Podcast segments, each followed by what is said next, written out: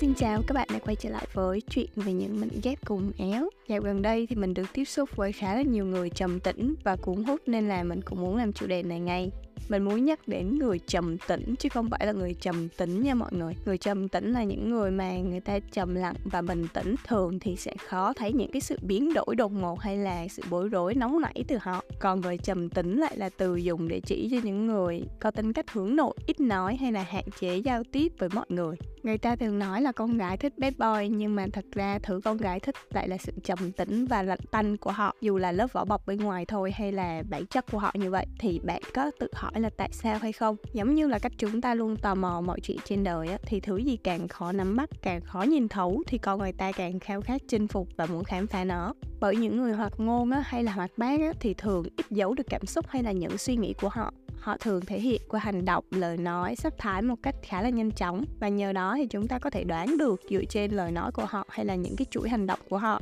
Còn đối với người trầm tĩnh á, thì họ luôn giữ lại ít nhất một nhịp trước mọi tình huống hoặc là đôi khi họ chỉ dừng lại cái việc là quan sát và đánh giá cái sự việc đó thay vì lập tức xử lý và phản ứng với cái tác nhân bên ngoài. Mà đôi khi cái việc chúng ta xử lý quá nhanh nó sẽ dẫn đến những cái tình trạng như là tay nhanh hơn não hoặc là những cái sai sót không đáng có trầm tĩnh theo bản tính thì thường dễ tìm thấy ở người hướng nội, vì nó có sự tương đồng một phần với tính cách của họ. Còn trầm tĩnh do luyện tập thì thường được vun đắp từ trải nghiệm này, kinh nghiệm và sự rèn luyện của cái cá thể đó. Và dĩ nhiên chúng ta vẫn có thể tìm thấy sự điềm tĩnh, trầm tĩnh từ những người hướng ngoại. Ví dụ một sự cố xảy ra thì cái cách xử lý của người điềm tĩnh do luyện tập nó sẽ rất là khác. Họ có thể giữ được bình tĩnh, họ có đủ năng lực và trải nghiệm để xử lý cái vấn đề đó. Còn người non yếu trong kỹ năng điềm tĩnh trầm tĩnh thì họ sẽ dễ bị bối rối nè, thiếu xử lý sản xuất chẳng hạn, hoặc là đôi khi nó sẽ tạo nên cảm giác thiếu tự tin. Vì việc thiếu kinh nghiệm là cho chúng ta lo lắng nè, và thiếu sự bình tĩnh khi đối mặt với những cái rủi ro và những cái sự cố không mong muốn. Tại vì lúc đó chúng ta phải chạy một trăm phần trăm sự tập trung, một trăm phần trăm công lực để tìm ra cách giải quyết cái vấn đề đó. Và dĩ nhiên là chúng ta đang tập trung rất là cao độ, và việc kiểm soát những cái biểu hiện, những cái thái độ và những cái hành động ra bên ngoài thì nó sẽ khó hơn với những cái người mà người ta đã có kinh nghiệm để xử lý cái vấn đề đó. Và tất nhiên là khi mà chúng ta thiếu tự tin thiếu kinh nghiệm và bối rối thì chắc chắn là cũng chúng ta khó mà có thể giữ được cái sự trầm tĩnh rồi. Còn đối với những cái người mà trầm tĩnh á, là có nghĩa là người ta đã trải qua đủ nhiều kinh nghiệm để tự giải quyết cái tình huống khó khăn đó và họ biết họ phải làm gì tiếp theo nên là người ta sẽ giữ được cái trạng thái điềm tĩnh. Và đó là lý do tại sao chúng ta thường được nghe là lão làng vì người ta đã trải qua đủ nhiều và người ta đã tích góp đủ cái kinh nghiệm và cái trải nghiệm sống rồi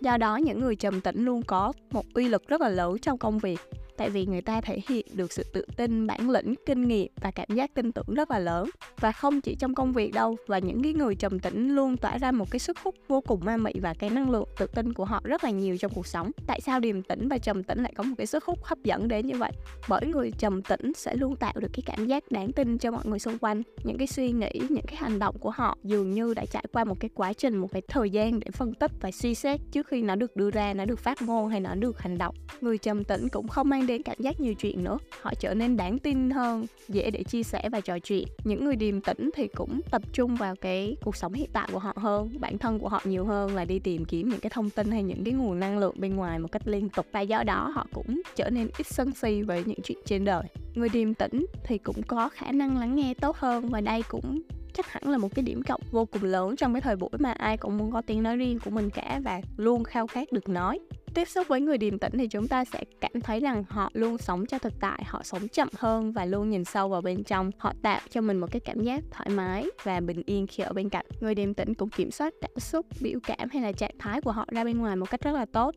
Nếu bạn thấy trầm tĩnh là một kiểu khí chất hay ho và muốn thu nạp thì hãy thử bắt đầu bằng cách lựa chọn những tình huống cần đến sự trầm tĩnh để luyện tập. Sau đó hãy biến nó thành một cái nét tự nhiên trong tính cách của bạn. Dù sao thì cũng giống như cái việc thay đổi bất kỳ một cái nét tính cách hay một cái thói quen nào thì chúng ta cần phải có thời gian và sự lặp lại một cách đồng nhất cái thói quen đó. Cho nên nếu tự dưng mà một ngày một người đang sôi nổi huyên náo và trở nên yên lặng hướng nội thì mọi người sẽ nghĩ là bạn đang có vấn đề. Và để tránh những cái thắc mắc hay những cái tình huống chớ trêu thì chúng ta có thể nói với mọi người rằng bạn đang luyện tập để trở nên trầm tĩnh hơn chẳng hạn, hoặc là đôi khi trong quá trình luyện tập một thời gian đủ dài thì những người xung quanh họ sẽ tự khắc nhận ra rằng bạn đang luyện tập, đang học hỏi để trở nên điềm tĩnh và khôn ngoan hơn. Nếu như bạn thấy trầm tĩnh nó hợp với bộ gen tính cách của mình thì hãy thu nhập nó, còn nếu mà thấy ghét bỏ và đánh mất bản thân của mình thì hãy lựa chọn những cái tệp tính cách khác phù hợp hơn. Hy vọng podcast này sẽ mang đến cho những bạn hướng nội đã luyện tập được cái sự trầm tĩnh thêm một chút tự hào thay vì cảm thấy sự khác biệt hay là mất tự tin